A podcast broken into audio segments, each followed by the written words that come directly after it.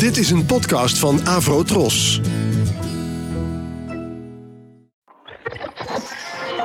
Ladies and gentlemen, The Fab Four. Fab Four. John, Paul, Fab Four. George, Ringo. Fab Four. Fab Four. We have for you the Fab Four.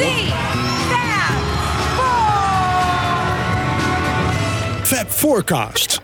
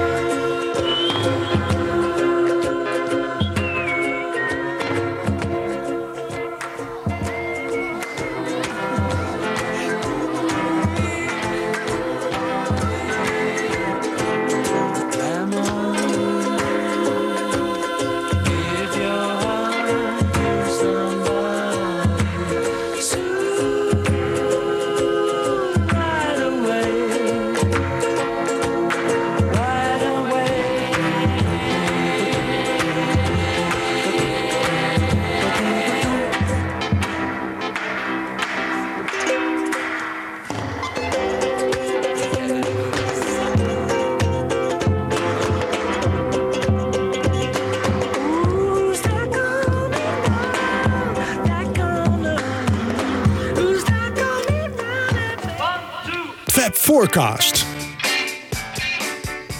Ja, luisteraars, welkom bij eh, een nieuwe aflevering van Fab Forecast. En we zitten hier weer heel gezellig in de Avro-studio met Wibo Dijksma achter de knoppen en Michiel Tjepkema. Mijn naam is Jan Kees de Brugge en speciale fotograaf Ramon.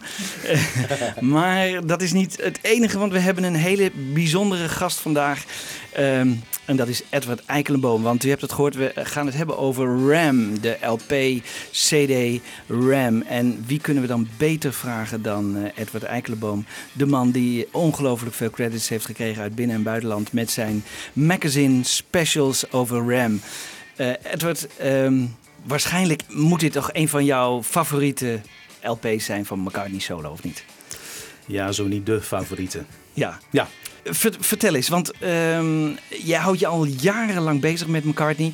Ehm eh, Ram moet voor jou wel heel bijzonder zijn geweest om daar eh, eens even heel diep in te duiken. Want je bent er echt heel diep in gedoken, hè? Ja, dieper dan, eh, dan verwacht in eerste instantie. Eh, waarom Ram? Ik vind dat moeilijk uit te leggen. Eh, want ik was toen het album uitkwam één jaar oud. Dus ik kan niet zeggen van... ik weet nog goed dat ik dat voor de eerste keer hoorde toen het uitkwam. Maar het nummer, het album heeft mij altijd geraakt. En ik vind dat het een hele bijzondere plek inneemt in McCartney's carrière. En ehm, Ja, vertel er, neemt het een bijzondere plek? In in welke zin neemt het een bijzondere plek in? Nou, ik denk dat, eh, dat het in McCartney's leven ook een hele bijzondere plek inneemt. Ehm, het is het begin van zijn eh, solo-carrière, begin ook van zijn, eh, van zijn leven met Linda. En ik denk dat McCartney zich met dit album enorm wilde bewijzen. En dat hij ziel en zaligheid in het album heeft gestoken. En dat is ook, ook te horen. En ik denk dat het hem ook ongelooflijk geraakt heeft toen het album verschrikkelijk neergesapeld werd in de pers. En dat heeft niets te maken met de kwaliteit van het album. Het heeft alles te maken met de tijd. Want McCartney was eh, de boosdoener die de Beatles uiteen liet spatten. En wat McCartney in die tijd ook gemaakt zou hebben, het zou neergesabeld zijn. Door zijn ex-collega's van de Beatles, maar ook door de pers. En eh, gelukkig door het publiek niet, want het album verkocht wel heel erg goed in de tijd. Ja, Maar- want we, we- we komen dan uit McCartney 1, hè, die dan in, in 70, eh, april 70 uitkomt. Eh, hoe werd die ontvangen? Eh, moest hij iets goed maken of was, werd hij ook al heel goed ontvangen in die tijd? Nou ja, McCartney 1 zijn allereerste solo-album wat uitkwam was eh, heel onverwachts. Een aantal maanden daarvoor was Abbey Road uitgekomen. Toch ook het album van McCartney met prachtige arrangementen. Denk maar aan de, de lange medley op kant 2. Die, eh, die heel bijzonder is en waar McCartney voornamelijk achter zat. Want kant A was Lennon en kant B was McCartney. Dus het publiek had toch zoiets van als hij met een solo-album uitkomt... Eh, wat zal het dan worden? En toen kwam hij met McCartney 1, een, een album die hij eh, alleen heeft opgenomen. Met toch heel veel eh onaffe nummers erop, instrumentale stukjes. En het publiek was daar eigenlijk helemaal niet klaar voor. En had het nooit verwacht van een McCartney, de perfectionist van de Beatles, dat hij met zo'n album zou komen. En ehm, Dus er was een zekere teleurstelling.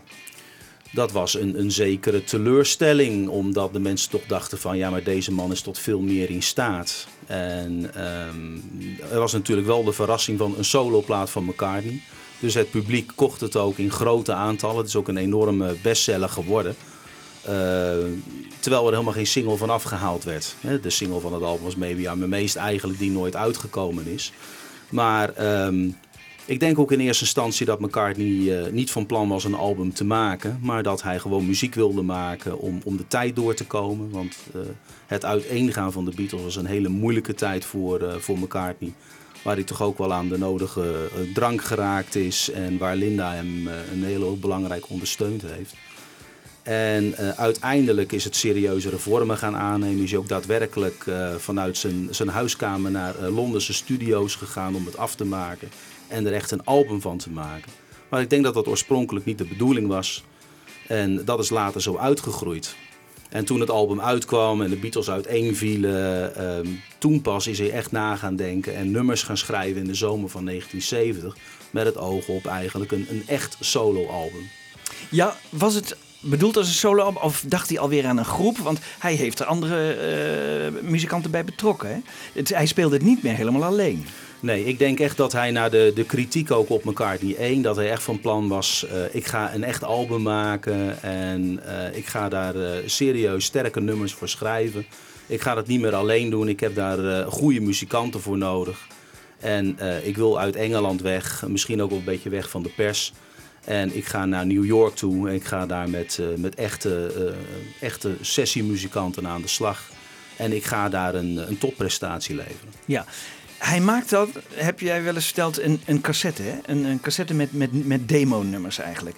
Heeft hij dan al het album zoals we het nu kennen in gedachten? Eh, eh, Staan er al de meest belangrijke nummers op? Of?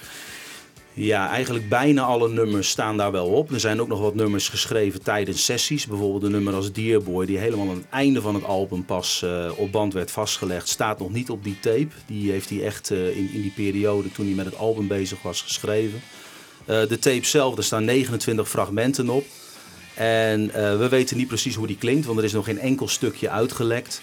Maar het zijn wel allemaal nummers die op Bram of op de eerste Wingsplaten terechtkomen. Of nummers die uiteindelijk aan andere personen zijn gegeven. Ik heb wel het idee dat het heel erg eh, fragmentarisch is. En dat niet alle nummers op dat moment al compleet zijn. Maar hij heeft heel bewust wel eh, die cassette eh, verzameld met demo's en heeft die cassette meegenomen naar New York om nummers uit te kiezen. Wat wel frappant is, hè, ik ben ook in contact met eh, de, de gitaristen van, eh, van het album en ook met, met Danny Seibel heb ik gesproken.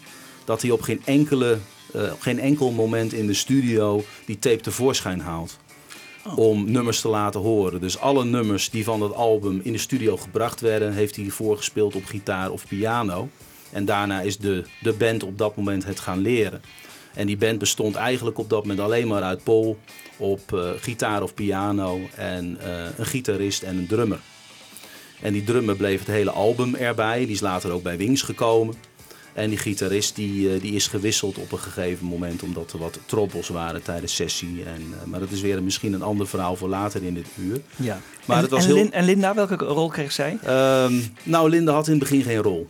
Het later is het album ook een Paul en Linda album geworden. Maar van oorsprong zou het gewoon een Paul McCartney album worden. En pas helemaal eh, eh, nadat de ba- basic tracks zijn opgenomen, is het idee ontstaan om Linda op de vocalen erbij te betrekken. En eh, ongeveer de helft van het album heeft ook een, een schrijverscredit gekregen met Linda erbij. Ik betwijfel of dat van tevoren allemaal al duidelijk was. Ik denk pas dat het in het eindstadium bekend geworden is. En dat het eigenlijk allemaal McCartney-nummers zijn. Ehm, dat Linda erbij gekomen is eh, qua credit heeft ook te maken met geld. Want eh, McCartney's eh, songwriting credits die zaten allemaal bevroren in, in Apple en daar kreeg hij geen geld van. En als Linda meeschreef aan nummers kwam er in ieder geval nog een stukje inkomsten direct bij de McCartney's terecht. Dus dat het uiteindelijk een Paul en Linda album geworden is. Ik denk pas dat dat idee ontstond bij de laatste sessies toen ze uitweken naar Los Angeles.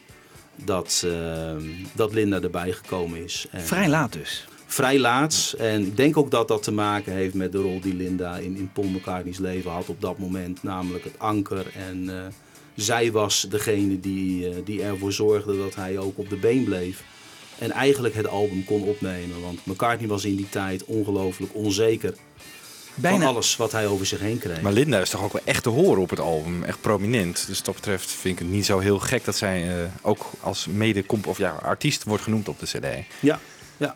Ja. En daar zijn heel, heel veel uren in gezeten. McCartney heeft haar ongelooflijk gecoacht in, in de zangpartijen. Tot eh, enorme frustraties ook, ook toe. Want eh, elke keer maar weer opnieuw. En daar is toch het idee ontstaan van ja, onze stemmen die eh, vloeien wel mooi in elkaar over. Maar eh, bij de eerste sessies, waar alle basic tracks zijn opgenomen, waar dus de drummer en de gitaristen bij betrokken waren, was het op geen enkel moment nog een Paul en Linda album. Nee. En eh, de gitarist Dave Spinoza heeft toen het album uitkwam ook vernietigend uitgehaald naar met name Linda en haar rol. Want zij was er alleen maar om thee te zetten en op de kinderen te letten. En had verder helemaal niets, ook niet met de productie te maken. Want nogmaals, de productie staat ook op naam van Paul en Linda McCartney. Terwijl zij echt op dat moment eh, bij de sessies bij CBS in New York er niks mee te maken had. Nee, dat doet je toch vermoeden inderdaad dat het een geldkwestie is eh, geweest. Waarschijnlijk wel, en dat dacht ATV ook. Want die heeft McCartney een proces aangespannen. Ja. Want die vertrouwden het ook niet helemaal. En daar kwam toch uiteindelijk die special vandaan, toch? Ja. Die Sir De James, Paul McCartney. Ja. Ja, dat klopt. Dat was eigenlijk een Is goed, goed maar- makertje van McCartney om, eh, Ja. om de bazen van ATV zeg maar, weer tevreden te stellen. Nog even over die cassette waar je het net over had. Dat is wel interessant. Waarom staat dat niet op de RAM-box die, eh, eh, nou wat is het, drie jaar geleden is uitgekomen?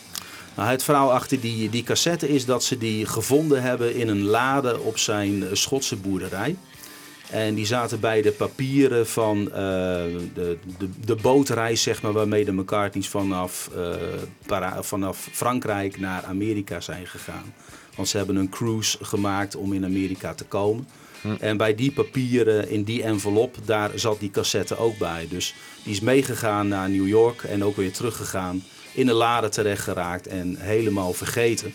En hoe, hoe weten we eigenlijk van het bestaan van die cassette af? Nou, ze hebben hem op een gegeven moment gevonden. Want McCartney heeft eh, enkele jaren geleden... eh, hebben ze alles verzameld wat er van hem is. Het lag op zo verschrikkelijk veel verschillende plekken. En dat is met name een, een Eddie Klein. Dat is een engineer, een technicus eh, die in zijn studio werkt in, in Sussex. Of heeft gewerkt, want die, zit, die is of al gepensioneerd... of, of die is nog steeds betrokken bij McCartney. Die heeft heel veel tapes eh, gedigitaliseerd. En eh, ze hebben ongelooflijk veel materiaal gevonden. En het schijnt dus dat deze cassette pas opgedoken is nadat eigenlijk de Rambox al klaar was. En dat hij niet meer meegenomen kon worden zeg maar, in deze box. Plus het feit dat eh McCartney eh, nog in de toekomst ook nog wel het een en ander wil gaan uitbrengen. Ja, dus een beetje sparen voor de volgende keer. Spa waarschijnlijk. ja, precies. Niet al je, ja, eh, al je juweeltjes in één keer Nee. prijsgeven. Zeg maar. Überhaupt dat dit verhaal de wereld in is gekomen, heeft McCartney dit ooit zelf eh, verteld in een interview? Of heeft... Nee, McCartney heeft hier nooit eh, iets over gezegd. Het is via Eddie Klein in de wereld gekomen. Die heeft Oké. dat verteld aan een fan. En die fan heeft dat in de wereld gebracht. Ja, ja. Nou, is interessant. Het is altijd leuk om dat soort dingen te weten. Hè? Ja. Ehm, zullen we even naar het eerste nummer gaan luisteren? Ehm, Dat is eh, Monkberry Moon Delight. Misschien kun jij iets over Monkberry Moon Delight eh, vertellen. Edward, wat weet je van het nummer? eh het gaat het over... Zit hier weer een kwartier. Ja, nee, Ja. maar... Ja, ijzersterke tekst. Monkberry Moon Delight. En eh, ja, het heeft iets met, met, met, met kindervoedsel? Of, Ja, het heeft de, de, de kids van McCartney die, eh, die hadden wat spraakproblemen in de tijd. En die noemden Milk Monk. En eh, nu schijnt dat Monkberry Moon Delight dat een soort familie milkshake eh, is. En daaromheen heeft McCartney een, een absolute nonsens tekst eh, geschreven. Met misschien wat geestverruimende middelen erbij. Maar McCartney heeft nu ook verklaard toen die remaster kwam van ja, waar het allemaal gaat weet ik niet. Maar het is een heel erg effectief nummer met een ongelooflijk goede vocaal. En toch ook wel wordt hij vaak genoemd in het eh, lijstje van favoriete McCartney nummers bij fans. Ja. Waaronder ook in mijn lijstje. Nou, we gaan er even naar luisteren. Alleen de vocale versie, toch, eh Ja, Jo Kees? Alleen Oké. de vocalen. So I sat in the attic, a piano up my nose, and the wind played a dreadful cantata. Cantata. So was I from the crack of the enemy's hose and the horrible sound of tomato. Tomato.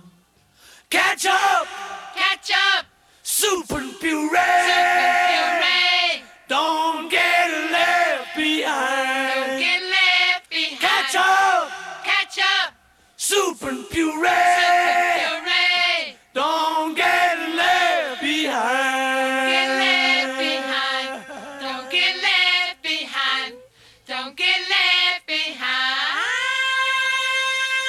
A rattle of rats had awoken, the sinews, the nerves, and the veins.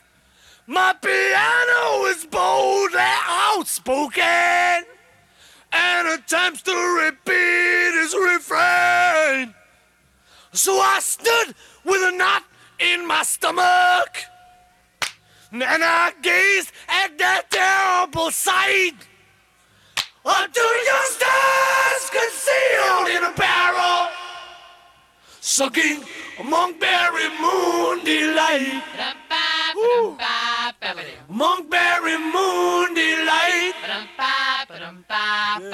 Monkberry moon delight. Monkberry moon delight. Monkberry moon delight. Well,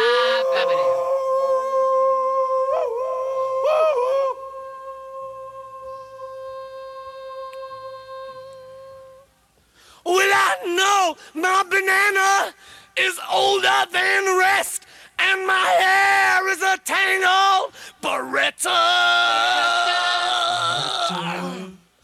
But I leave my pajamas to Billy Budapest, and I don't get the gist of your letter. Um, catch up, Catch up, um, cats and kittens. cats and kittens, Don't get left behind. get left behind. Catch up, Catch up, cats and kittens. cats and kittens, Don't get left behind.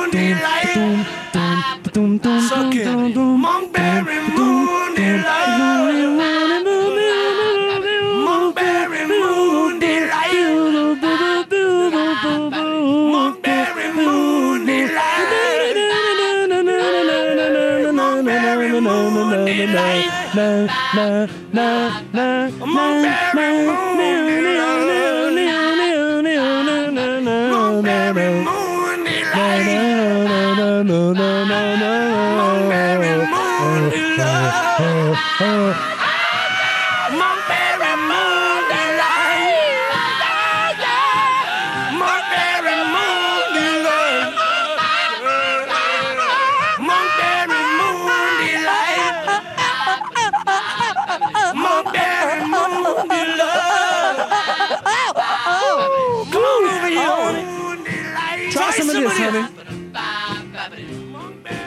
That's one Monkberry Moon Delight. Monkberry Moon Delight. Right.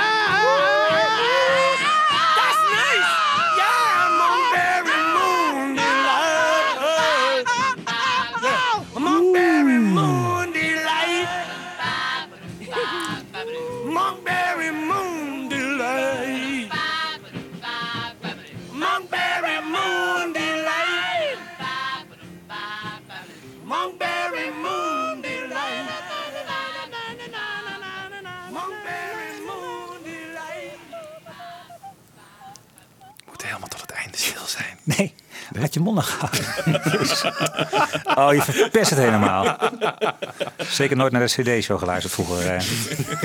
Ehm, nee, de Monkberry Moonlight. ehm Maar wat een zanger, hè? wat een zanger. Ja, Ja, geweldig. Geweldig. hè? En, en die verschillende vocalen en Linda er ook bij. Ik vind het echt een fantastisch nummer. Alleen om, om die vocalen te horen is al, is al een genot, weet je. Ongelooflijk, echt ja. ongelooflijk. En ook de instrumentale versie is ook heel erg leuk als je die apart Ja.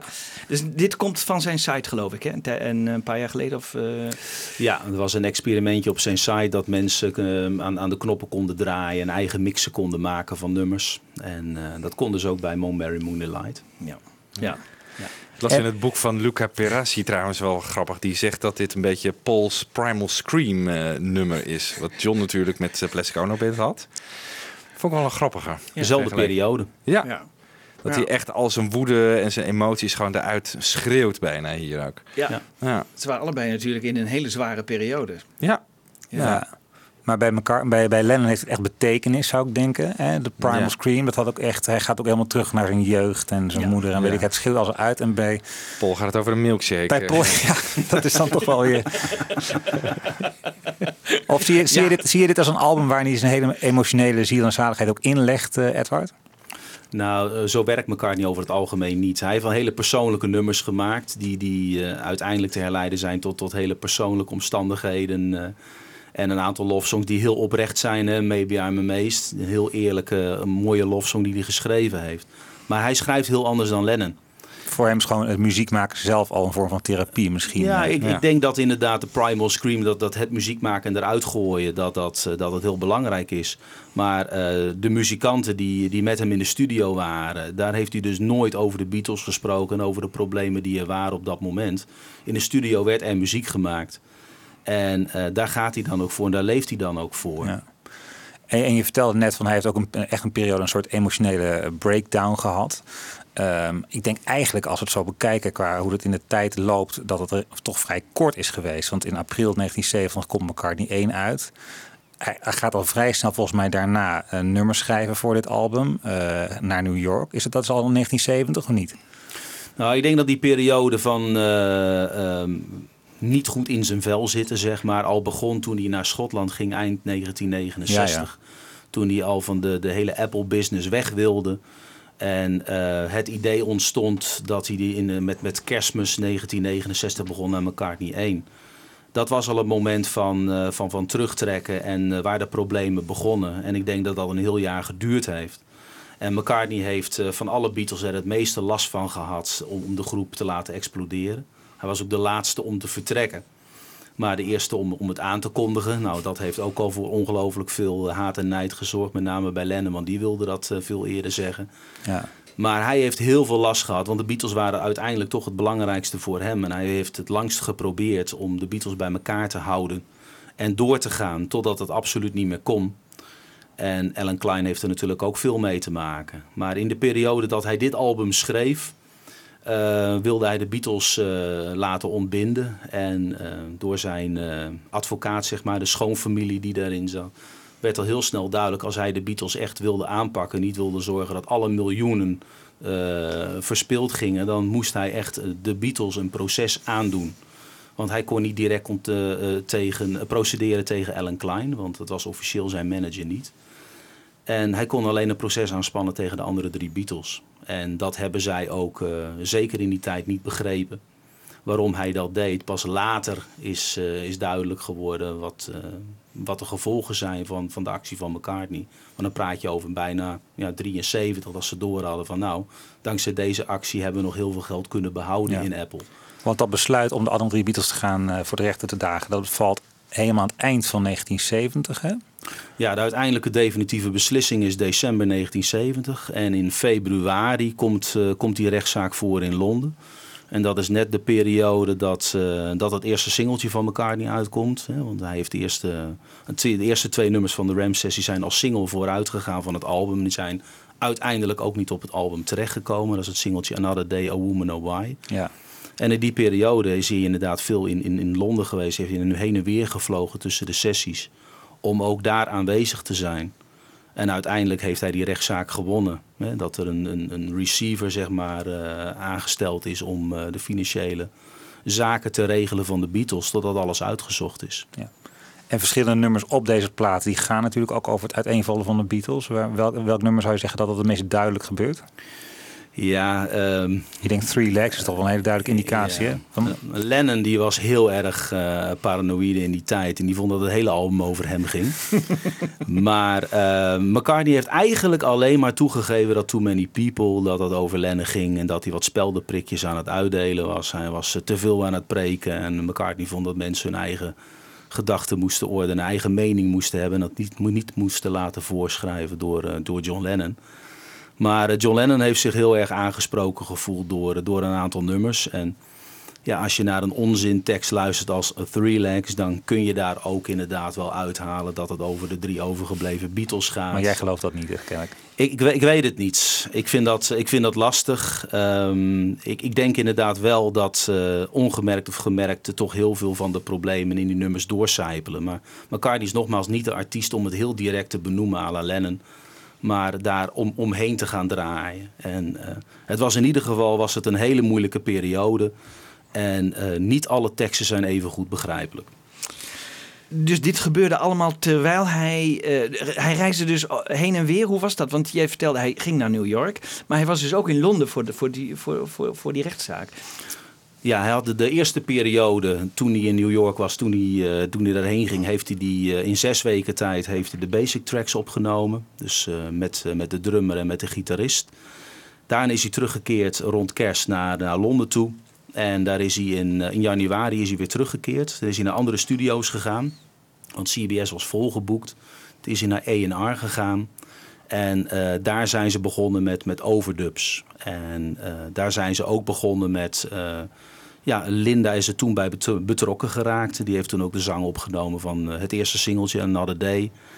En McCartney heeft toen ook het, eh, het nummer Ram On opgenomen. Want eh, Ram On en het nummer ehm Dear Boy die zijn pas, pas later opgenomen. Bij de tweede en de derde sessie. En tijdens die sessies in, in Amerika in januari, februari... toen is hij ook een aantal keren op en neer gegaan voor die rechtszaak van de Beatles. Ja. Maar nogmaals, al die problemen die speelden. En, en, en Danny Seibel kan zich nog wel herinneren dat er een keer een telefoontje kwam... en dat dat te maken had met een rechtszaak. Maar er werd gewoon niet over gesproken. Dat werd niet gedeeld. En ehm, zij hebben het ook niet gemerkt aan het humeur van McCartney in de studio. Daar was het echt eh, de knop om, muziek maken. En dat was letterlijk muziek als therapie. Een jaar later, hè, dan gaat hij dus op tournee. Dan, dan eh, speelt hij dan veel nummers van Ram. Hoe is dat eigenlijk?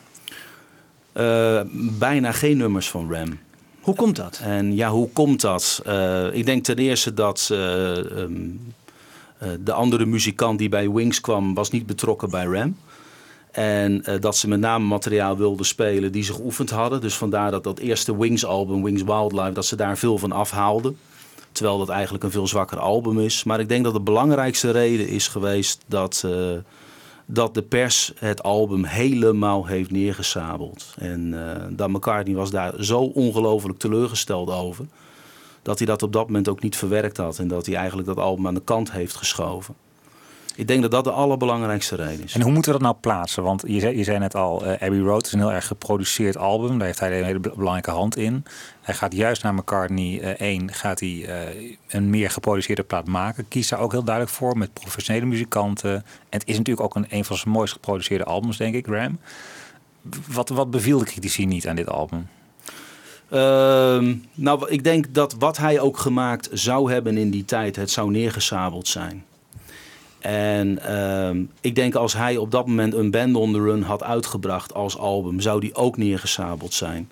En het feit dat de pers eh, het album eh, neersabelde, niet allemaal, want er zijn best positieve recensies te vinden. Maar het publiek kocht het gewoon. Heel in, in grote aantallen. Het is een enorm succes geworden, Ram. Maar McCartney is toch altijd wel heel erg gevoelig in zijn hele carrière over, over hoe, de pers hem benadert. En zo kan het zijn als een album slecht benaderd wordt, dat hij, die ook, dat hij er jaren niet naar luistert. En zo ook bijvoorbeeld met een Back to the Egg, het laatste Wings album, had hij ook zoiets. Die verkocht ook wat minder. En eh, pas jaren later, in de jaren tachtig, luisterde hij daar weer opnieuw naar. Dat hij dacht van, hé hey, verrek, dit is eigenlijk best wel een, een aardig album.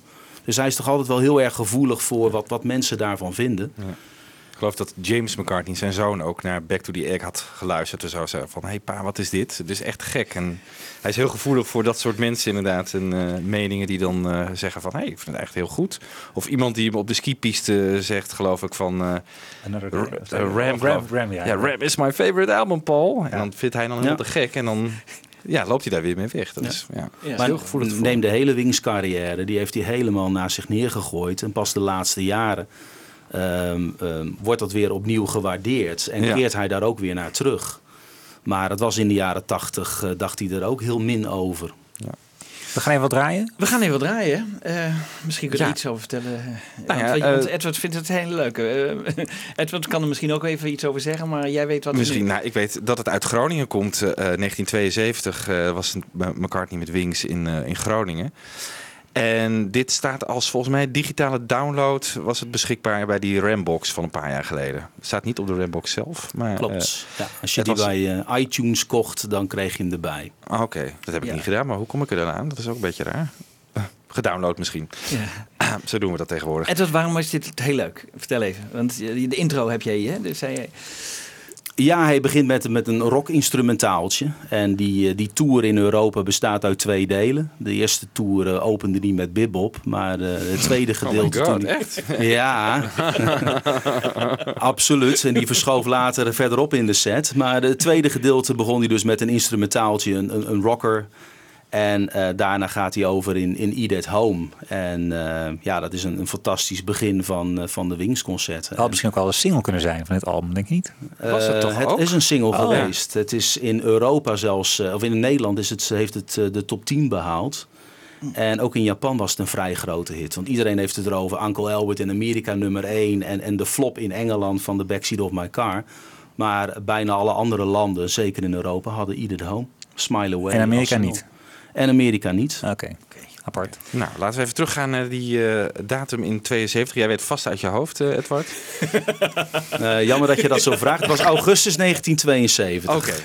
nou, laten we het daarop houden. En het wordt heel erg leuk aangekondigd trouwens. Goedenavond allemaal en van harte welkom. De aankondiging is verder ongelooflijk kort. From England, Wings!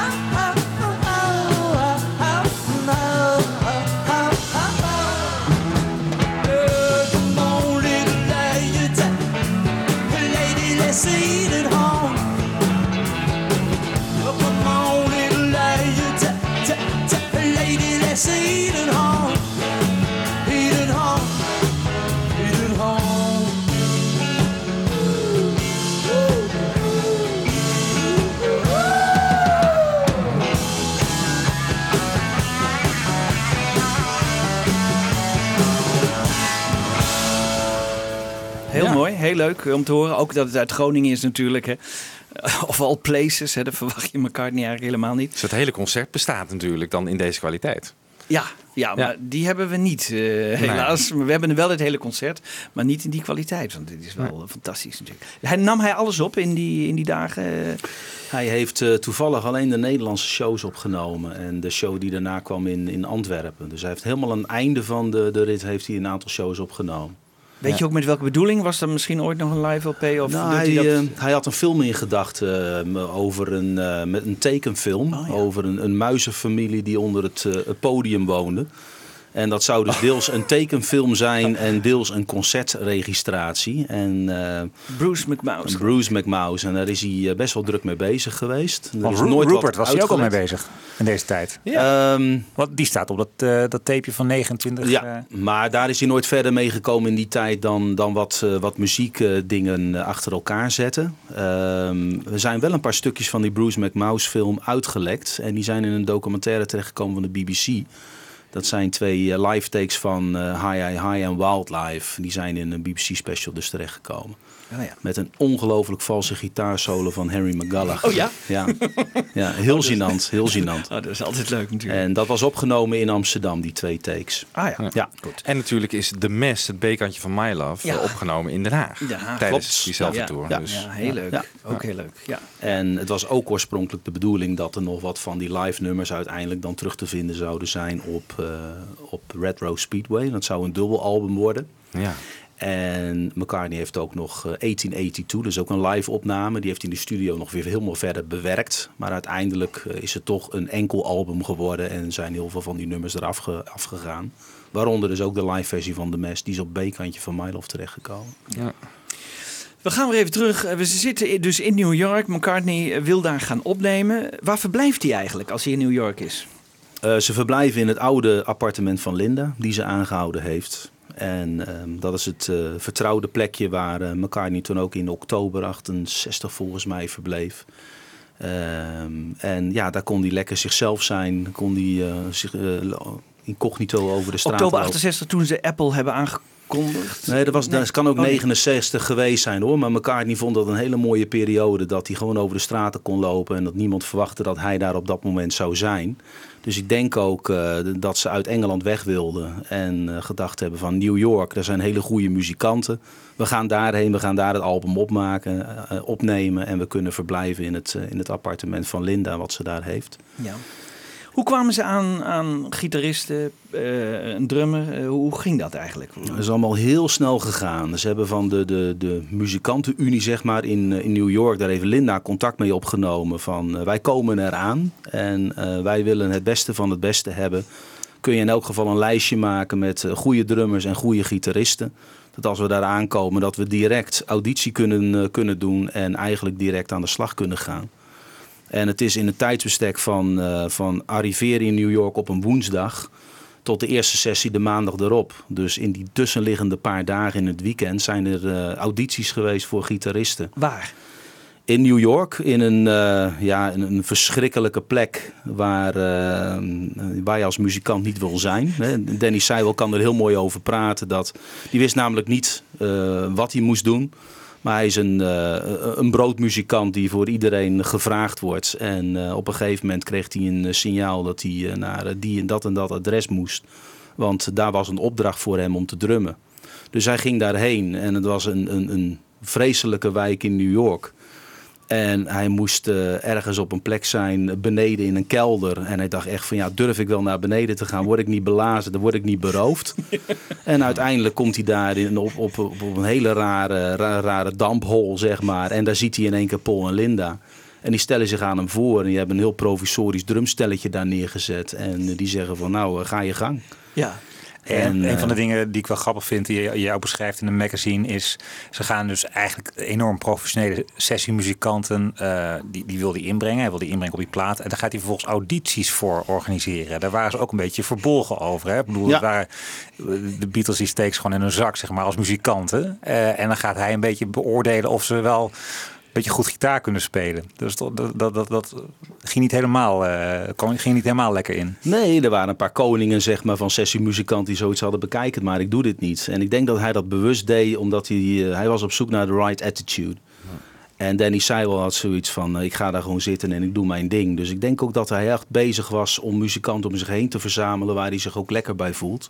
Zonder grote ego's. En heel misschien was hij op dat moment al een beetje aan het kijken naar een, eh, naar een band. Wie weet. Ja. Ja. Dat hij op dat moment al muzikanten om zich heen verzamelde waar hij eh, waar hij een klik mee had, waar hij wat langer mee kon samenwerken. Hoewel aan de andere kant, eh er hebben toch wel wat drummers echt auditie gedaan. En het oorspronkelijke plan was dat hij de eerste twee weken met, eh, met die drummer en die gitarist ging samenwerken. En dat hij na twee weken weer met iemand anders eh, in de studio ging uitnodigen. Nou, in het geval van Danny Seibel, die klik was er dus echt en eh, die is gebleven. Maar Dave Spinoza, die is, eh, een, dat is een hele goede gitarist. Een van de, de, de bekendste sessiemuzikanten. En Paul Simon gespeeld, noem allemaal maar op. Heel veel gevraagd. Maar eh, dat was nog wel een, een mannetje. En een moeilijk mannetje. En die had zoiets van, dat is allemaal leuk, want ze werden per, per week betaald voor die klus te klaren bij McCartney. Maar het was heel vaak zo dat McCartney aan het begin van de middag klaar was. En ehm, dat, ze, dat hij verder alleen ging in de studio. Dus die muzikanten die gingen dan naar huis. En ehm, die werden voor elke, eh, ja, elke sessie werden ze betaald. Dus wat, eh, wat Dave Spinoza dan deed, die eh, ging nog ergens anders snel naar binnen. En dan kreeg, kon hij ook nog een keer ergens anders op een andere sessie nog wat extra geld verdienen. En op een gegeven moment had hij, ehm, wat, kwam het toch nogal eens voor dat McCartney zei van nou ik heb je nu even niet nodig op deze middag of op deze dag. En je krijgt van mij vrij af. Dus die had in het, eh, in het vooruitzicht had hij een paar sessies toch nog geboekt. Met in de wetenschap van nou dan krijg ik waarschijnlijk wel vrij van McCartney. Of dan heeft hij mij niet nodig. En toen had McCartney hem wel nodig. En toen zei hij van ja het komt eigenlijk nu niet uit. En toen had hij zoiets van ja ik, eh, dit wil ik niet. Ik eh, ga wel op zoek naar een andere gitarist. En eh, een andere hele bekende gitarist is Hugh McCracken. Die is eh, recentelijk overleden. En Hugh McCracken stond ook op het lijstje om auditie te doen. Maar was op dat moment niet voorradig en beschikbaar. Want hij was in Florida eh, andere sessies aan het doen. En net op het moment dat, dat McCartney het eigenlijk wel gezien had met Dave Spinoza... was Hugh McCracken weer in New York. En is er een belletje gekomen en heeft Hugh McCracken eigenlijk de sessies afgemaakt. En Hugh McCracken is op de meeste nummers te horen. En dat is wel apart, want het schijnt dat Dave Spinoza ook op een paar andere nummers wel heeft meegespeeld. Maar is toch het idee dat, eh, dat McCartney daarna een aantal nummers opnieuw heeft opgenomen.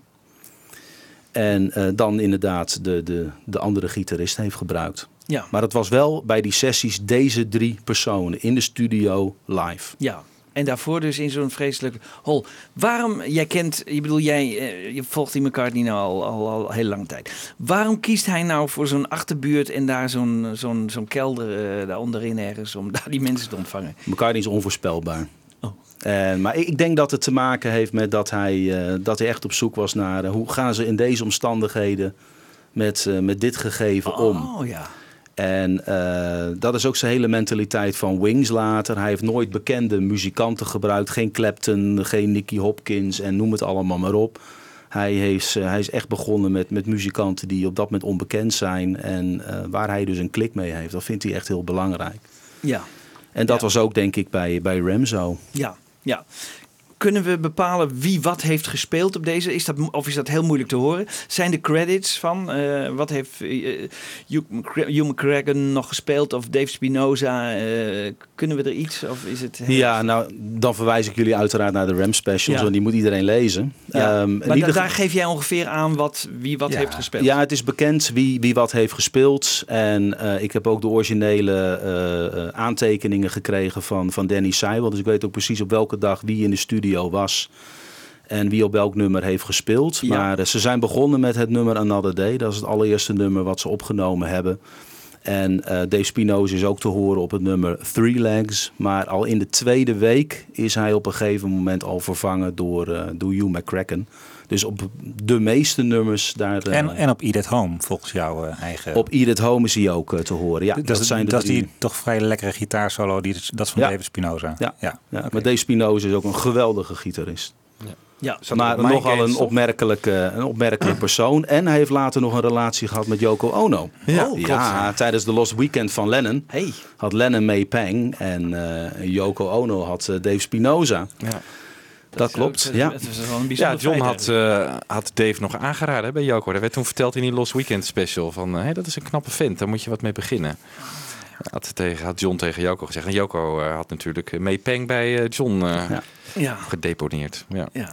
Maar Danny Seibel gaf wel aan van Dave Spinoza, die neemt geen blad voor de mond en is nogal ruig en gaat zijn eigen gang. En ik denk ook dat dat eh, Paul en Linda op een gegeven moment tegen het borst stuiten van, eh, ja, dit is niet een persoon die we eigenlijk om ons heen willen hebben. Ook al speelt hij gewoon verrekte goed. Ja. Ja. Eh, Edward, wie van die muzikanten heb jij nou persoonlijk nog eh, gemaild, gesproken?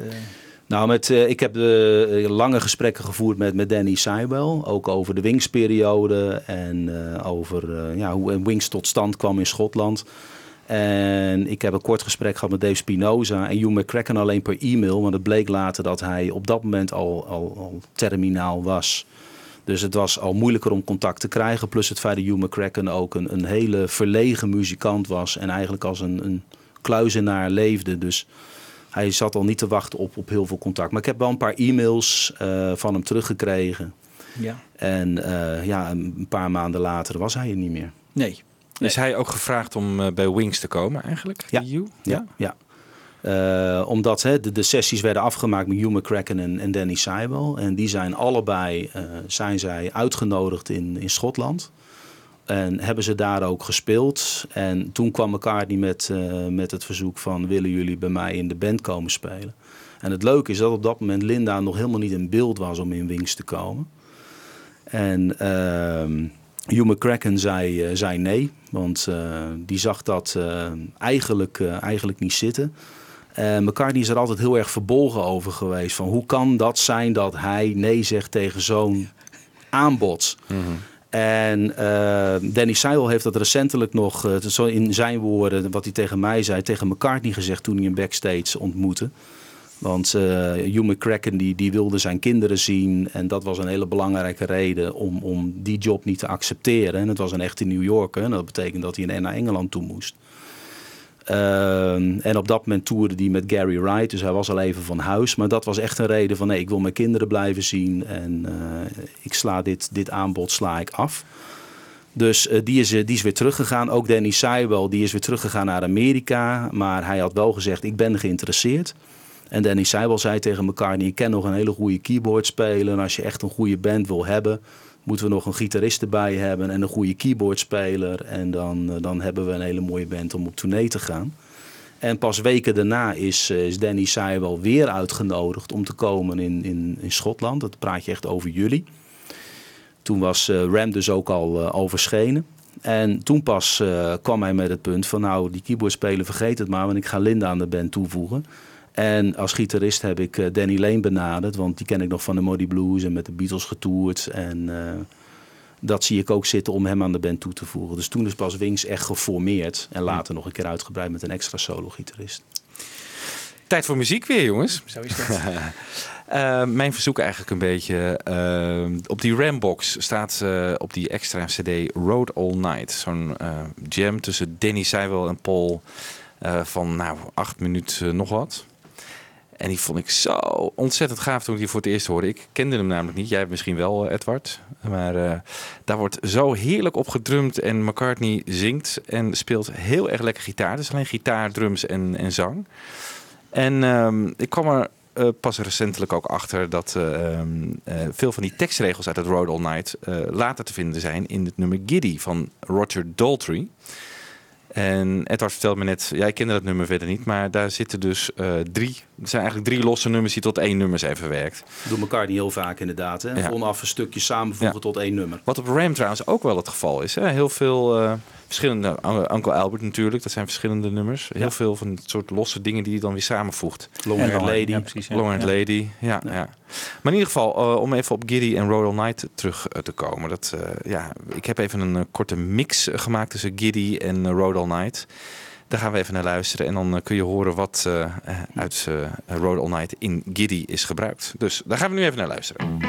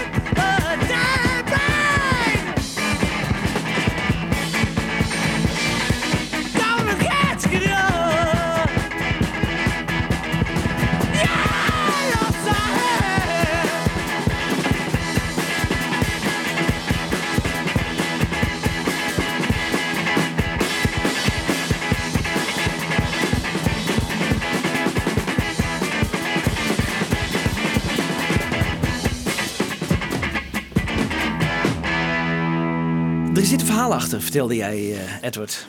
Ja, Road All Night, dat is, eh, dat is echt letterlijk een, een jam geweest in, in de studio. Met alleen maar McCartney en, eh, en Danny Seibel op de drums.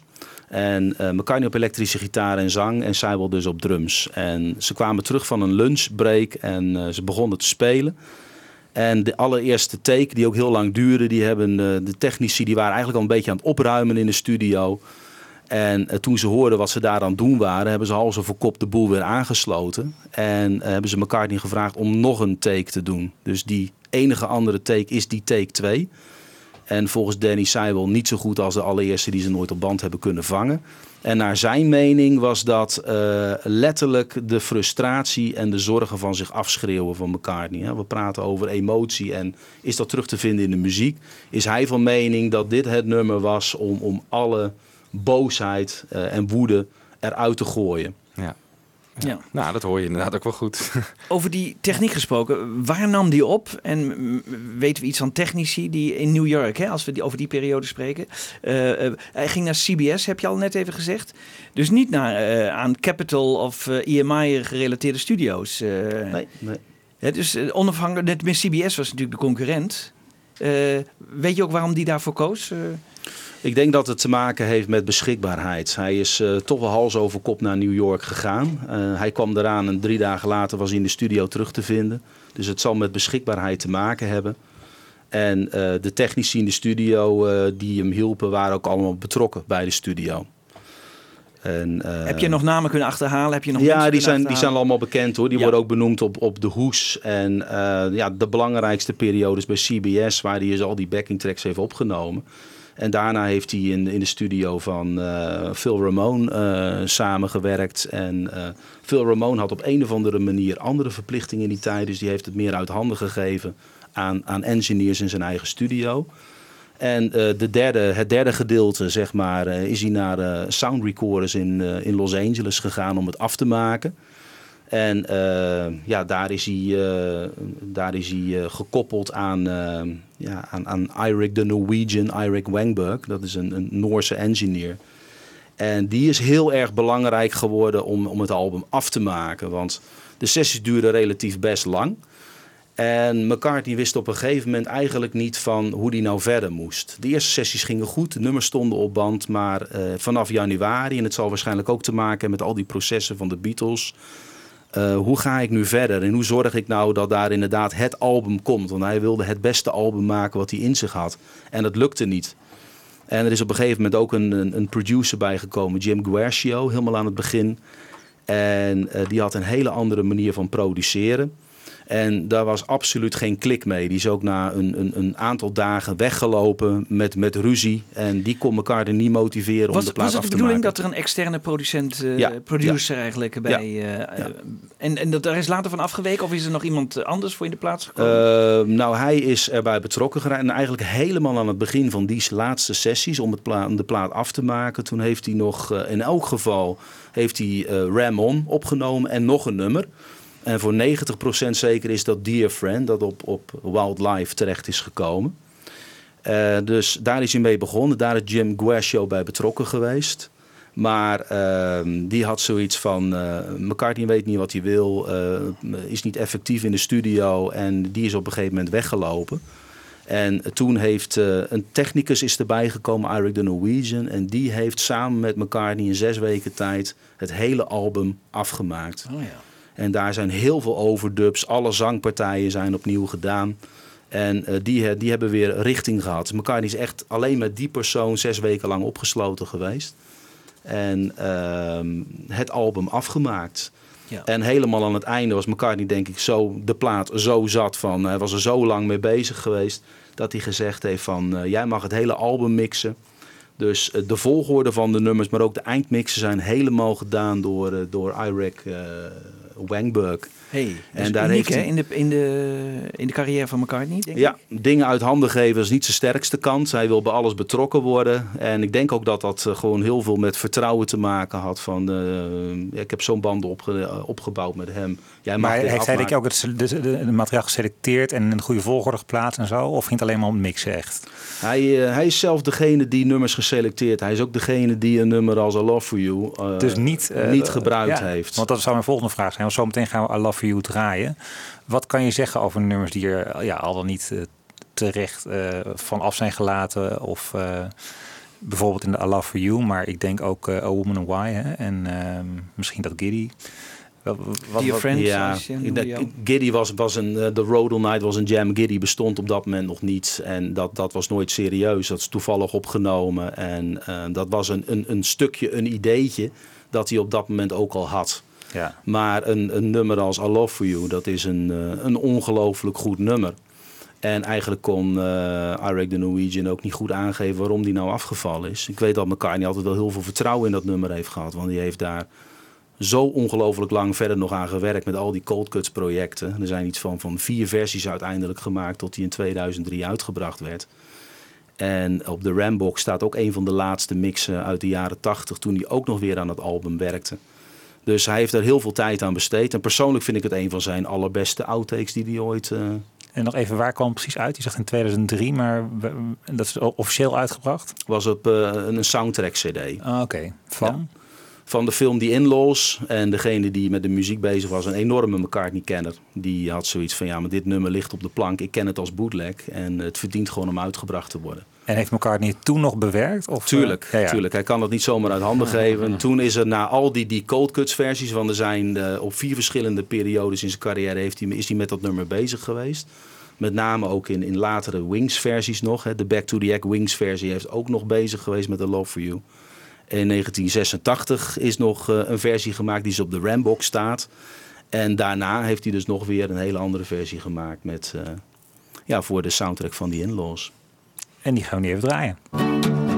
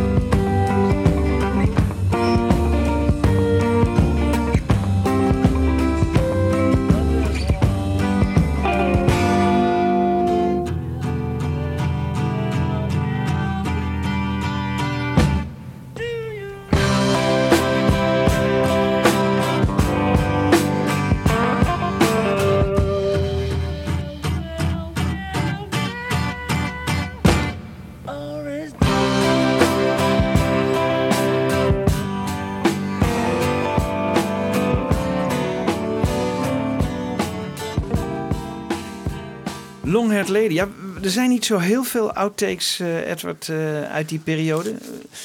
Waar vermoed jij dat deze vandaan komt? Eh, er zijn er een paar van CBS. Ja. Dus de, de, de basic tracks zonder overdubs, die zijn uitgelekt. En dat zijn er een stuk of zes, een paar. eh Road All Night staat op die tape. En een, een versie van The Backseat of My Car, een Long Haired Lady staat daarop. Ja. Sunshine Sometime. En die komen allemaal van CBS. Oh, die komen van CBS. Dus we, we zien wel de bron ongeveer waar het zit. Waar het Is dat makkelijk in te breken of zo dan? hoe, hoe zou, zijn die eh, eh, op straat gekomen of zo? Hoe, hoe kom je daar? eh, hoe komen we daar? Ja, ik, ik denk dat het bij de, de technici uitgelekt is. Ehm, Danny Seibel vertelde mij dat hij na afloop van de Road All Night van die jam... dat hij een tape in zijn handen gedrukt kreeg van de technici van die Rapium. En die had hij al die jaren bewaard. En hij dacht dat unieks te horen totdat hij inderdaad ergens een keer een bootleg opgestuurd kreeg van een fan...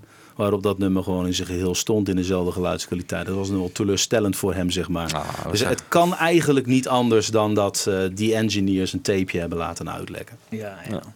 Zo, nog zo'n nummer, The Great Cock and Seagull Race. Wat, wat is dat voor nummer? Ja, dat is alleen eh, solo McCartney. Eh, dat is ook niet opgenomen tijdens de sessies met die muzikanten.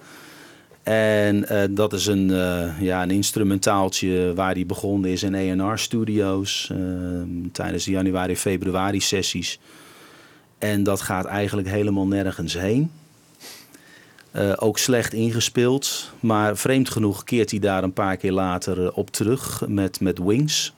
Toen ze ook voor Wildlife wat promotieactiviteiten deden, hebben ze ook nog weer aan dat nummer gewerkt. Dus er zijn ook wat versies in omloop met, met zelfs Henry McGullough op gitaar. Dat wat, eh, wat partijen vervangen zijn, maar eh, onbegrijpelijk, want het stelt eigenlijk drie keer niks voor. Wat ik altijd een hele vreemde eend in de bijt heb gevonden is Dear Friend.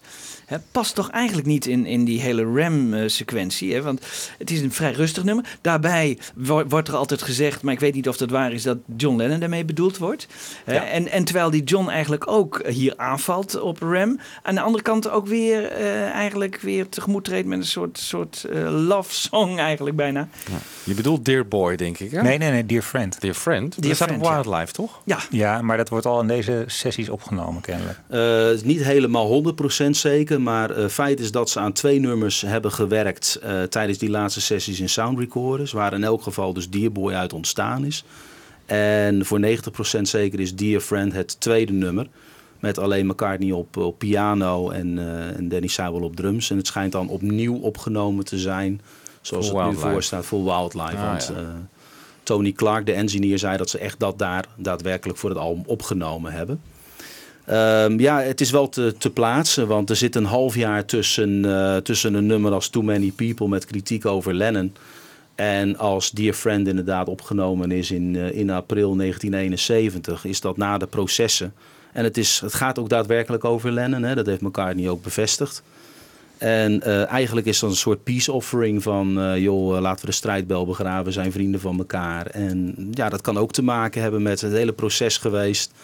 En eh, er blijft natuurlijk een diepe vriendschap tussen beide personen. was Imagine toen al uit? Precies, dat ben ik net aan het na- nazoeken. Want ik kan me dat voorstellen dat het een reactie is op Imagine. Nee, nee. Nee. nee. Kijk, in- Imagine met How Do You Sleep is een reactie op Ram. En dan met name Too Many People. Maar eigenlijk het hele album, hè, vandaar ook die ansichtkaart erin. En eh, Dear Friend is, is geschreven Oh en ja, opgenomen ja, voordat Imagine uitkwam. Dat was eind, eh, eind 1971. Ja. Beetje, beetje iets voor Wildlife is, is Imagine uitgekomen van Lennon. We, we hebben ook demo's hè, van eh, Dear Friend. Althans, een hele eenvoudige versie dat hij thuis op piano speelt. Ja. Dus dat zou ook voor Ram nog geweest moeten zijn. Dat is waarschijnlijk. Ik denk dat hij die demo's opgenomen heeft toen hij terugkeerde van, van de eerste sessies van Ram. En naar Londen terugkeerde. En dat dat zit tussen die periode van dat hij weer naar New York ging. Want het staat niet op, eh, op de demotape die hij eh, verzameld heeft. Dus hij moet dat eh, toch tijdens die sessies gecomponeerd hebben. Net als het prachtige nummer Dear Boy. Ja. Edward, wie was Percy Thrillington? Ja, dat was een Ierse bandleader, hè? Oh, Ja, dat is een van de, de geintjes van, van McCartney. ja. Ehm, en dat is allemaal voordat Frillington bedacht werd. eh, toen Ram klaar was en nog niet eens uit was. En McCartney teruggekeerd was naar, naar Engeland en met de hele release bezig was.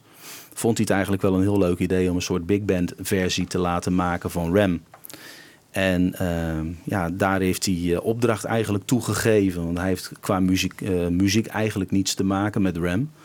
Maar eh, Richard Hewson wel. En eh, die is ermee aan de slag gegaan. En in een hele korte periode is er een big band versie gearrangeerd en opgenomen in Abbey Road.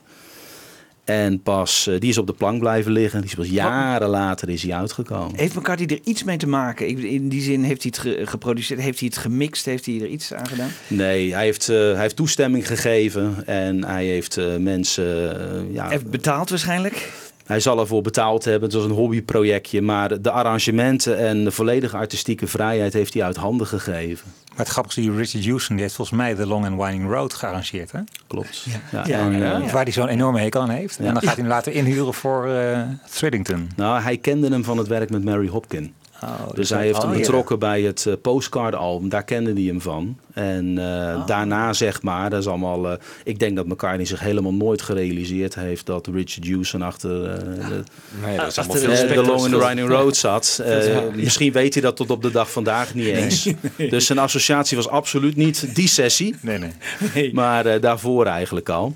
Oh ja. En McCartney heeft vaker met hem gewerkt. En ja, ik denk echt zoiets van, eh, echt zo'n hobbyprojectje van hem, wat hij wel vaker gedaan heeft. Hij was dus heel enthousiast over dat album. Hij dacht, ik moet daar wat mee. Ik, ik, ik vind het belangrijk dat het nu ook in een andere versie verschijnt of zo. Want anders kan ik het niet plaatsen. Ja, het is, maar dat is de onvoorspelbaarheid van McCartney. Hè? Waarom neemt hij, doet hij die audities in een of andere eh, Ja, eh, ja, ja. krot ergens in eh, welke keller, welke kelder? En Ja, ja. Waarom, Ja. eh, waarom doet hij zo'n album? Dat valt niet te verklaren. Hoe Nee. waardeer jij dat album, eh Trillington? Nou, het is, het is niet mijn stijl, maar eh, ik, het origineel vind ik natuurlijk onnoemelijk veel beter. Maar ik vind het wel aardig. Ik Ja. vind Ja. het een, een leuk grapje. En, eh, Is het opgenomen eigenlijk voordat Ram uitkwam? Eh, ja, de, de Dus- sessies die, eh, die vonden plaats toen het album nog niet klaar was. Dus die Richard Houston die kreeg ook, ook een, een, een, ja, een, een, misschien wel een acetate LP. Ja, ja. Of een cassette van de opname. De plaat was dus echt nog niet uit. Wel Dus vrijwel daarna. Dus het zou best kunnen dat door de vernietigende kritieken op Ram... dat Trillington toen eigenlijk op de plank is blijven liggen. En dat hij het misschien daarna wel had uitgebracht als, als het wat beter ontvangen was, het originele Ja, album. Het zou kunnen. En ik denk ook dat de, de, de platenmaatschappij niet erg stond te popelen om Nee. zoiets uit te brengen. En dat ze daar weinig in zagen. En, En waarom eh, vijf jaar of zes jaar later wel dan, denk je? Ja, ik, ik denk op een gegeven moment komt hij met, eh, dan ziet hij dat als grapje en eh, dan, dan, dan kom je met Percy Frills Frillington en dan gaat hij advertenties zetten in allerlei Engelse kranten en dan probeert hij daar een persoonlijkheid neer te zetten die niet bestaat. En ik denk dat dat hij soort verveelde zich gewoon waarschijnlijk. Ja. Dat Ja. even weer iets Noem het maar op, maar dat is typisch elkaar. Ja, dus dat is wel Een elkaar goede niet, hè? joint gehad en dacht, hé, hey, dit is een goed idee. Eens Dat zou ook kunnen, ja. Ja, eh, heeft dat toch Clint Harrigan en zo heeft hij er ook gehad. Hè? De- de- Met Wildlife. Met ja. Wildlife Ja. Ja. en Peter Webb of wat was het? hè? Ja, ja. Goed, ehm, nou wij hebben twee eh, nummers, ehm Wiebo, klaarstaan. Waarbij we McCartney eh, horen spelen van Ram met op de achtergrond eh, Percy Thrillington. Dus het is een combinatie gemaakt tussen die twee. En die is eigenlijk best heel aardig. Dan, dan vind ik ze best te pruimen. En dan is het, wordt het ook in één keer heel leuk. Tenminste, dat is mijn mening. Ik weet Klopt, niet. ja, vind ik ook leuk. Ja. Oké, nou laten we maar eens luisteren.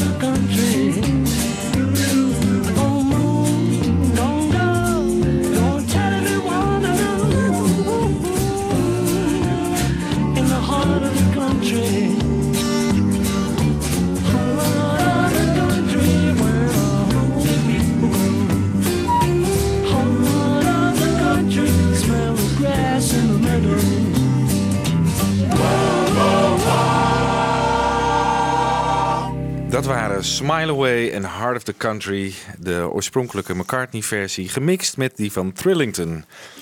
Nou, ik vond het zelf leuk, klonk leuk, maar ik vond het wel heel druk, moet ik zeggen. dat Vooral Smile. Away. eh, ja, Smile Away was echt, eh, nou, ik denk van, zet eens even een paar instrumenten uit. Maar, eh, Ja, of the Country kan wel, maar nee, maar oké, goed. Maar het- ik vind het wel beter te pruimen dan... hè, dan Trillington alleen, Trillington ja. alleen. Dan Ram Ja, ja, alleen, ja. ja. Het, het was wel leuk. We hadden het net over, Michiel die zei, eh, eh, toen hij fan werd van de Beatles, eh, Michiel, dat, dat heel veel mensen zeiden, ja, Beatles is natuurlijk geweldig, maar solo is het toch een stuk minder. Terwijl eh, jij eh, liet je toch wel heel lovend uit ook over dit album, hè?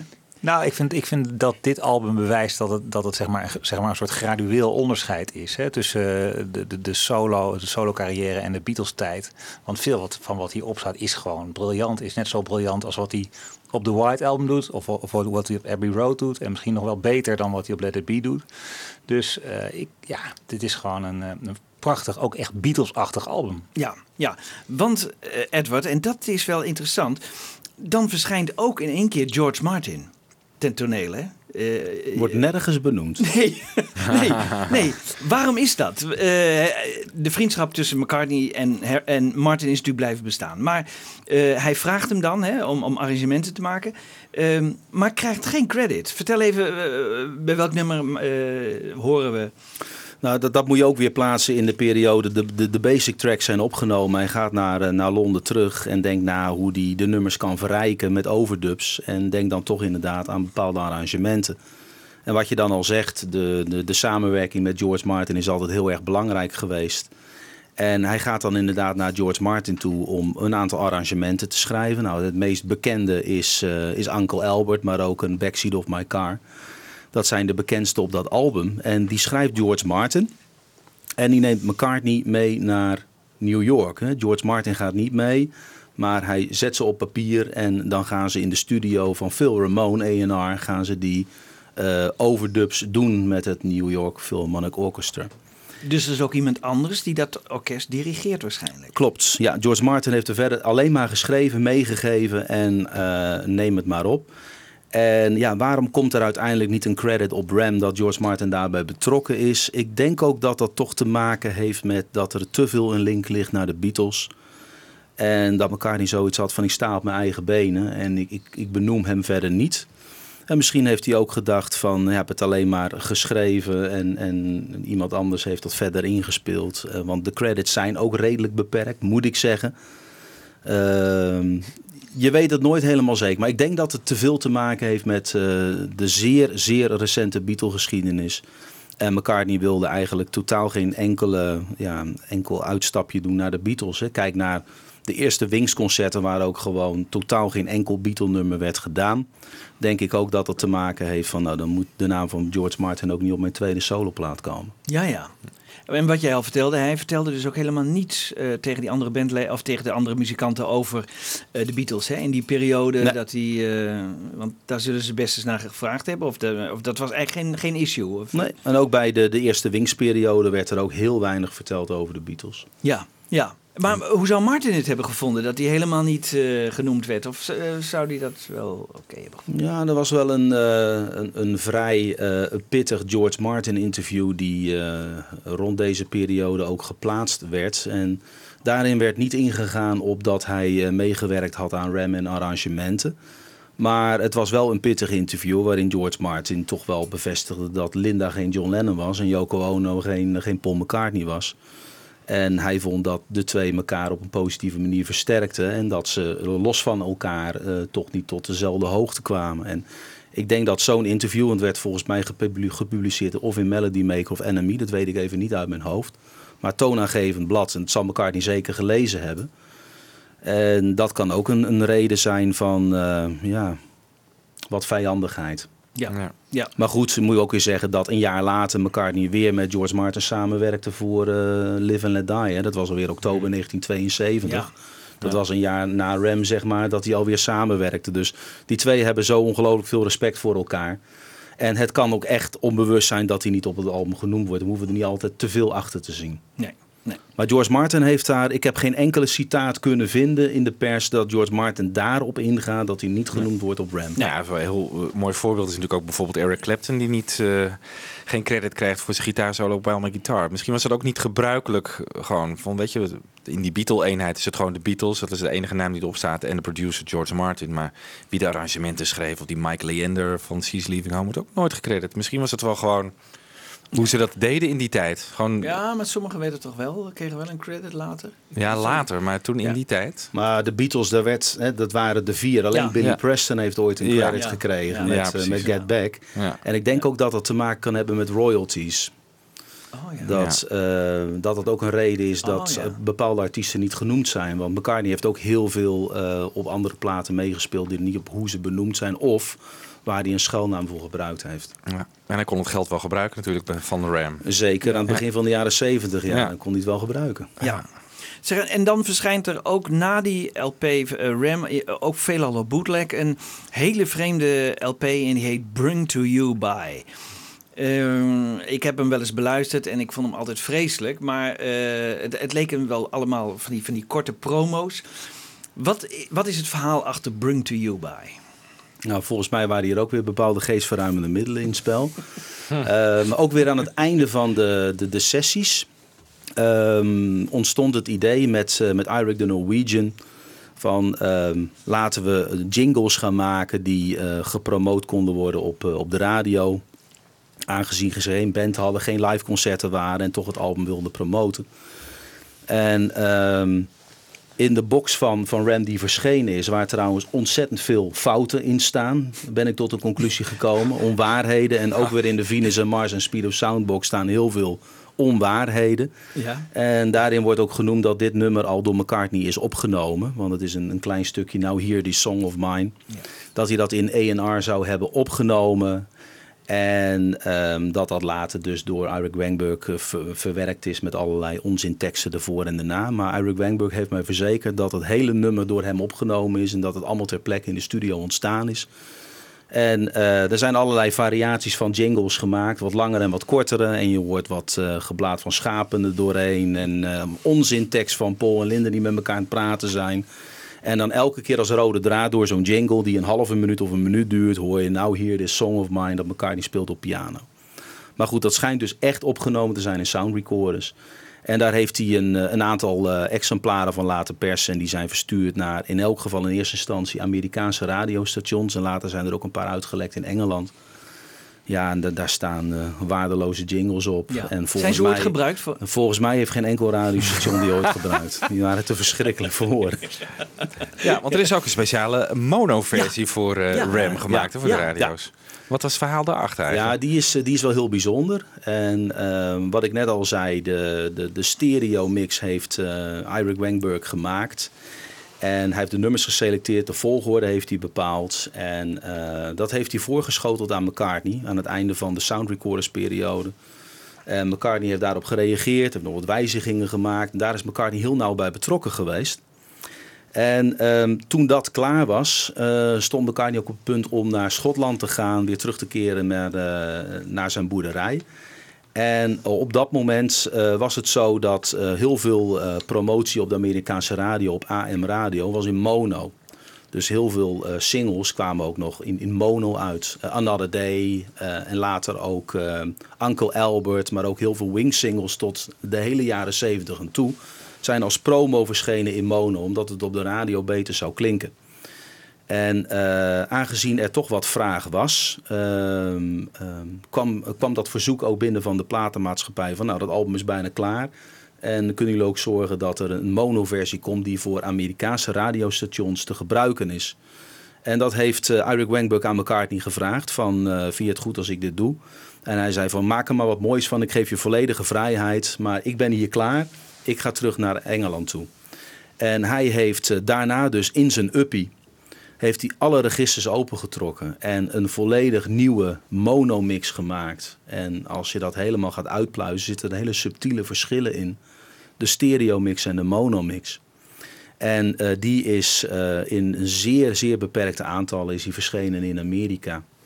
En als je daar een exemplaar van hebt, dan, uh, nou, dan, kan, je een, dan kan je wel wat leuks kopen, zeg maar. Dat is echt een, een van de zeldzaamste McCartney-items. En dat zei ik later ook tegen Eric Wangberg. En die heeft er nog drie liggen op zijn zolder. Maar, dat kan ik er niet één meekrijgen. Nee, hij heeft er geen één opgestuurd naar Nederland. Dus uh, dat lukte niet. Maar hij was wel zeer verbaasd dat het zoveel uh, veel waard was. En ja, die zijn in een normale ramhoes of in een witte hoes zijn die naar radiostations verstuurd. Maar er zijn er zo weinig van in omloop dat er eigenlijk maar een, een stuk of uh, ja, nou, 10 tot 50 ooit opgedoken zijn en ergens, ergens in verzamelaarskringen zijn. Maar ja, die, die monomix is uh, misschien nog wel beter dan de stereomix in een aantal gevallen.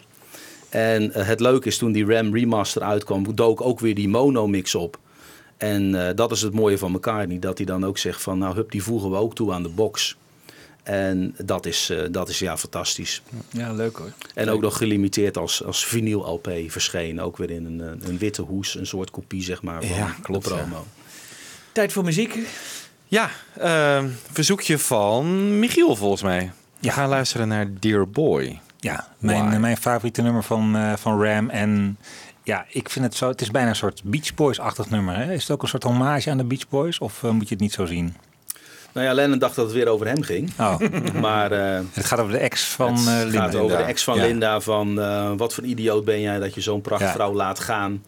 En ik kan me niet voorstellen dat, dat je zoiets laat gebeuren. En het ging dus niet over Lennon. Nee, maar wat me van dit nummer zo mooi zou lijken, is een keer uh, te beschikken over alleen maar, zeg maar de, de koortjes. Uh, die zitten zo prachtig en uh, subtiel in elkaar. En ja, dat, die bestaat dus. Um, ik weet niet precies hoe die gecreëerd is, maar je had er een versie van. Ja. Die gaan we draaien. En daarna meteen door met iets anders. Daar gaan we het even over hebben, of we nog terugkomen of niet.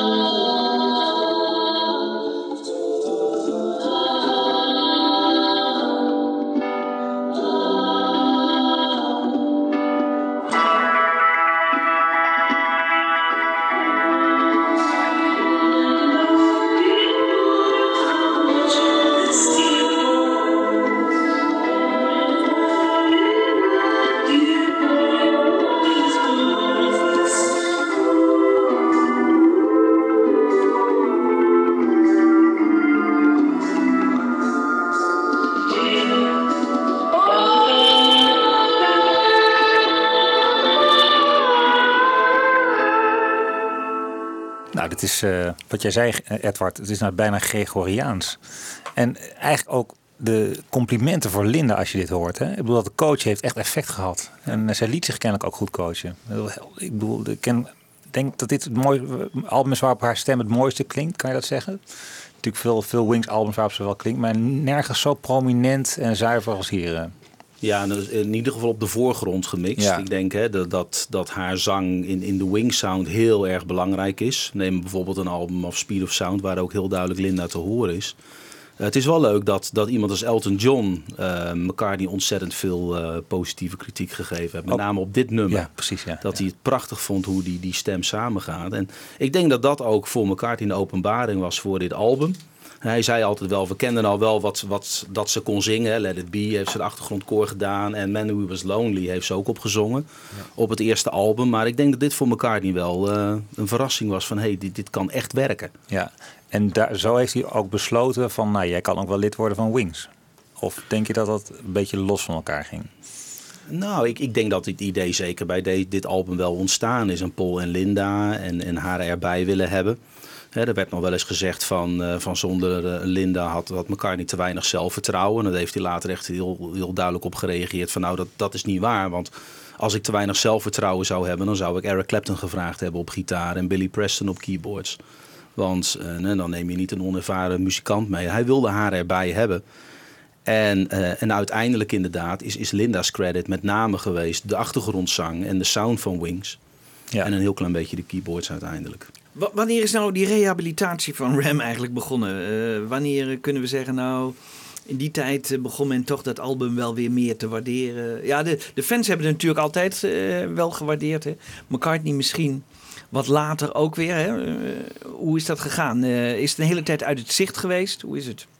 Ik, ik vind dat moeilijk, want ik ben, eh, ik ben in 1969 geboren. En eh, ik ben pas eigenlijk echt bewust bij McCartney terechtgekomen in de jaren 80. En dan met terugwerkende kracht naar Beatles, naar, naar Wings. En dan kwam ik ook op een album als Ram terecht. En als jonkie was dat ook een album die ik eruit pikte en, en heel erg veel gedraaid heb. Dus voor mij is het ook heel erg een, op een of andere manier een zomeralbum. Ja. Eh, ik weet niet wanneer die eh, rehabilitatie is gekomen. Ik, eh, voor zover ik me kan herinneren was het altijd al een beetje een fansalbum geweest, Ram. Die eigenlijk in bijna elke McCartney-fan zijn lijst wel in de top 5 genoemd wordt. Ehm, en terecht. Ja. En ja. ik denk persoonlijk dat, dat McCartney alles, alles uit de kast heeft gehaald. En dat dat samen met Sgt. Pepper het album is waar hij echt alles ingegooid heeft wat hij in zich heeft. Ja, ja. En vandaar ook dat denk ik de teleurstelling toen het neergesabeld werd zo ongelooflijk groot was. ja. ja. Dat hij er vervolgens afstand van genomen heeft. Maar dan, dan komt een paar jaar geleden komt dus die Rambox uit en die ziet er echt geweldig uit. Hè? Dat is echt wel Ja. iets heel bijzonders. Ja, hè? en dat, dat bewijst ook wel dat, dat het album voor McCartney uiteindelijk ongelooflijk belangrijk is. Want eh, de meeste remasters komen per twee uit. Hè. Band on the Run komt apart en Ram komt apart en Wings Over America. En die andere komen samen. En dan ook nog een keer in zo'n box. Zo uitgebreid. Dus dat is ook inderdaad een teken dat het voor hem belangrijk is. Maar dat het ook eh, ja, door heel veel mensen gezien wordt als een meesterwerk. Ja. Eigenlijk jouw twee eh, magazines, eh, magazines eh, twee boekjes eigenlijk. eh, met elkaar is, het een, is het een heel boek geworden. Ehm, Komt nog een deel 3. er komt Serieus? zelfs nog een Oh, deel ja? drie. Er komt nog een deel 3 en Oh, die ligt eh, voor, voor twee derde deel klaar. Maar we hebben gezegd, omdat er al twee delen zijn, wachten we even. Ja, Maar daarin worden onder andere de, de Frillington sessies helemaal uitgeplozen. Die, die is klaar. ja, En eh, de singles gaan nog besproken worden. Oké. En ik heb nog een, een artikel liggen die daar weer in eh, gepubliceerd wordt. Dus het wordt nog een part 3 in de En overweeg jij nou nooit, want samen is natuurlijk is het zoveel tekst en zoveel informatie. En er zijn vast eh, ook eh, anderen dan de, de magazine fanclubleden die daarin geïnteresseerd zijn. Overweeg jij nooit om daar een, een keer een boekje van te maken? Nou, leuk dat je dat noemt. Eh, ik heb het eh, wel in mijn hoofd zitten om een boek te maken van de eerste jaren. En dat zijn ook de drie albums die ik al besproken heb in, in magazines. En het gaat over McCartney, Ram en Wildlife. En dat boek dat, eh, dat gaat The Funky Period heet. Oh, wat gaaf. Leuk om te horen. En dat gaat alle informatie bevatten. En ik heb inmiddels al uit, uit met name interviews met Danny Sauer ook al aanvullende informatie die nog niet gepubliceerd is. Maar die ga ik bewaren voor dat boek. Maar wanneer die gaat komen, pin me daar niet op vast. Nee, oké. maar Nee, dat, nee. eh, Nou, dan hebben we toch een prima. Eerst maar eens wachten op de Oké. memoirs van, eh van eh Arik de Norwegian. Die heeft ook een boek klaar en die, eh, die moet ook binnenkort gaan uitkomen. Oké. Want ik heb veel informatie van hem gehad, maar heb ook herhaaldelijk gezegd: dit krijg je niet, want het komt in mijn boek. En dat hij heeft ik toch ook. alleen maar op Ram samengewerkt met eh, McCartney? Of- Met McCartney wel. Eh, hoewel die later ook de, de Amerikaanse Wildlife heeft gemasterd als plaat in sound recorders. En hij heeft McCartney een keer eerder ontmoet bij een sessie van de Beach Boys in, in de jaren, jaren 60 die daar aan het opnemen waren.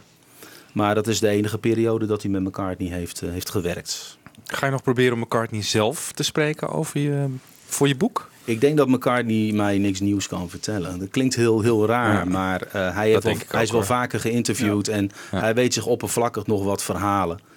Maar eh, ik denk dat hij een heleboel verhalen die ik hier vanavond verteld heb niet meer zelf paraat heeft. Nee. Misschien, ja, misschien door heel gericht vragen te stellen dat er nog wat loskomt. Maar het is één grote blur volgens mij als ik dat merk over het, zeker deze periode in de hele jaren zeventig. Dat, eh daar weet je een heleboel dingen zelf niet meer van te herinneren. Mensen die, eh, de enkele fans die nu luisteren en die de- de magazines nog niet hebben, waar kunnen ze ze bestellen?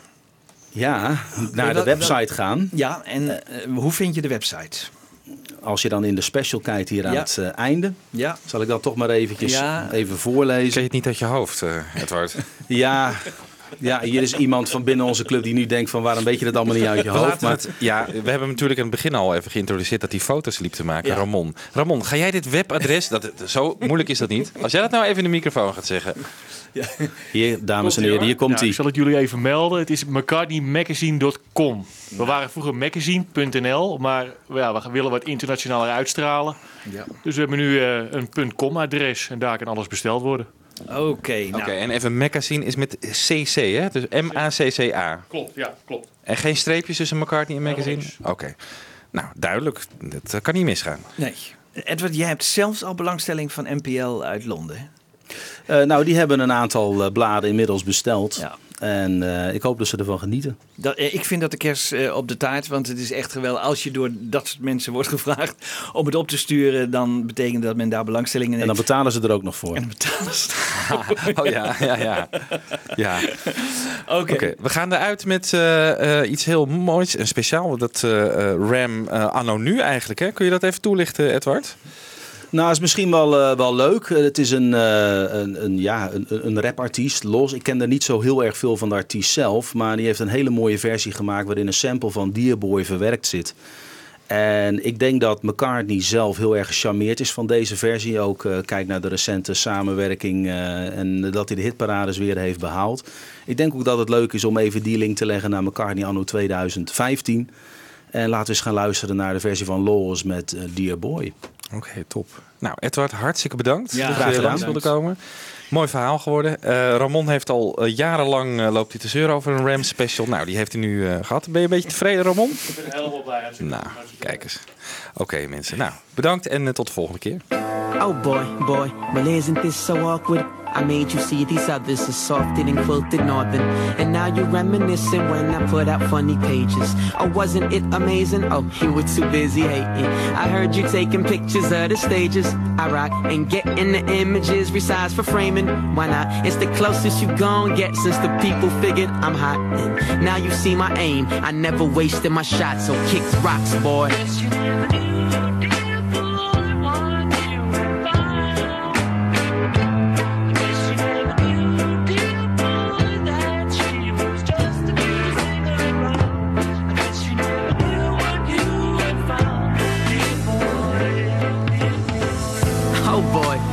you talking to my exes? You both got something in common cause you misrepresented. I gave you all I had, but it was never enough. And now that I'm breaking out, you tryna lock me in cuffs. See, I was your biggest fan, but you saw it as a weakness. I couldn't focus proper, too busy picking up pieces of my heart and self-esteem. But now I'm back together. I'm sorry, all you chickens ain't mean to ruffle your feathers, but I'm here, boy.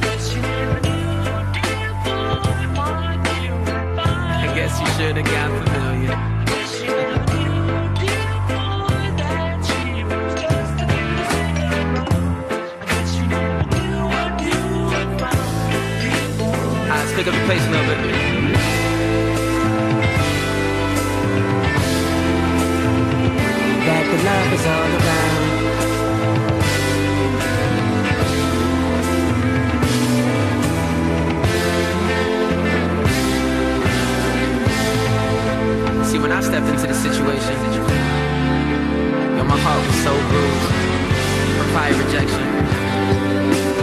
But it all came through when I realized that if I didn't believe in myself, no one else would. You feel me? Isn't it crazy that in the beginning you hated and managed to sit by the throne? If there was any indication you was a faker, I wouldn't have picked up the phone. I would have left you alone. Use a picture of you for target practice to get in my zone.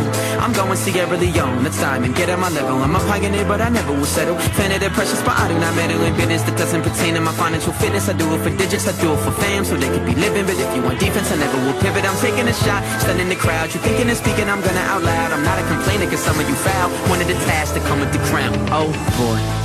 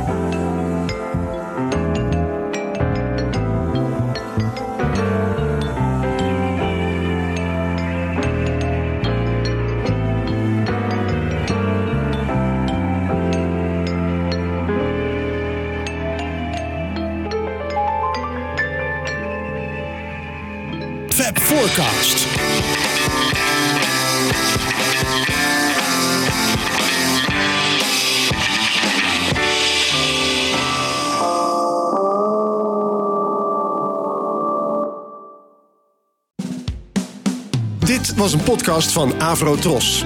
Wij maken tientallen podcasts per week. Van klassiek tot pop, van actueel tot archief, van reguliere radioshows tot speciaal voor podcast gemaakte programma's. Kijk voor meer podcasts op avrotros.nl.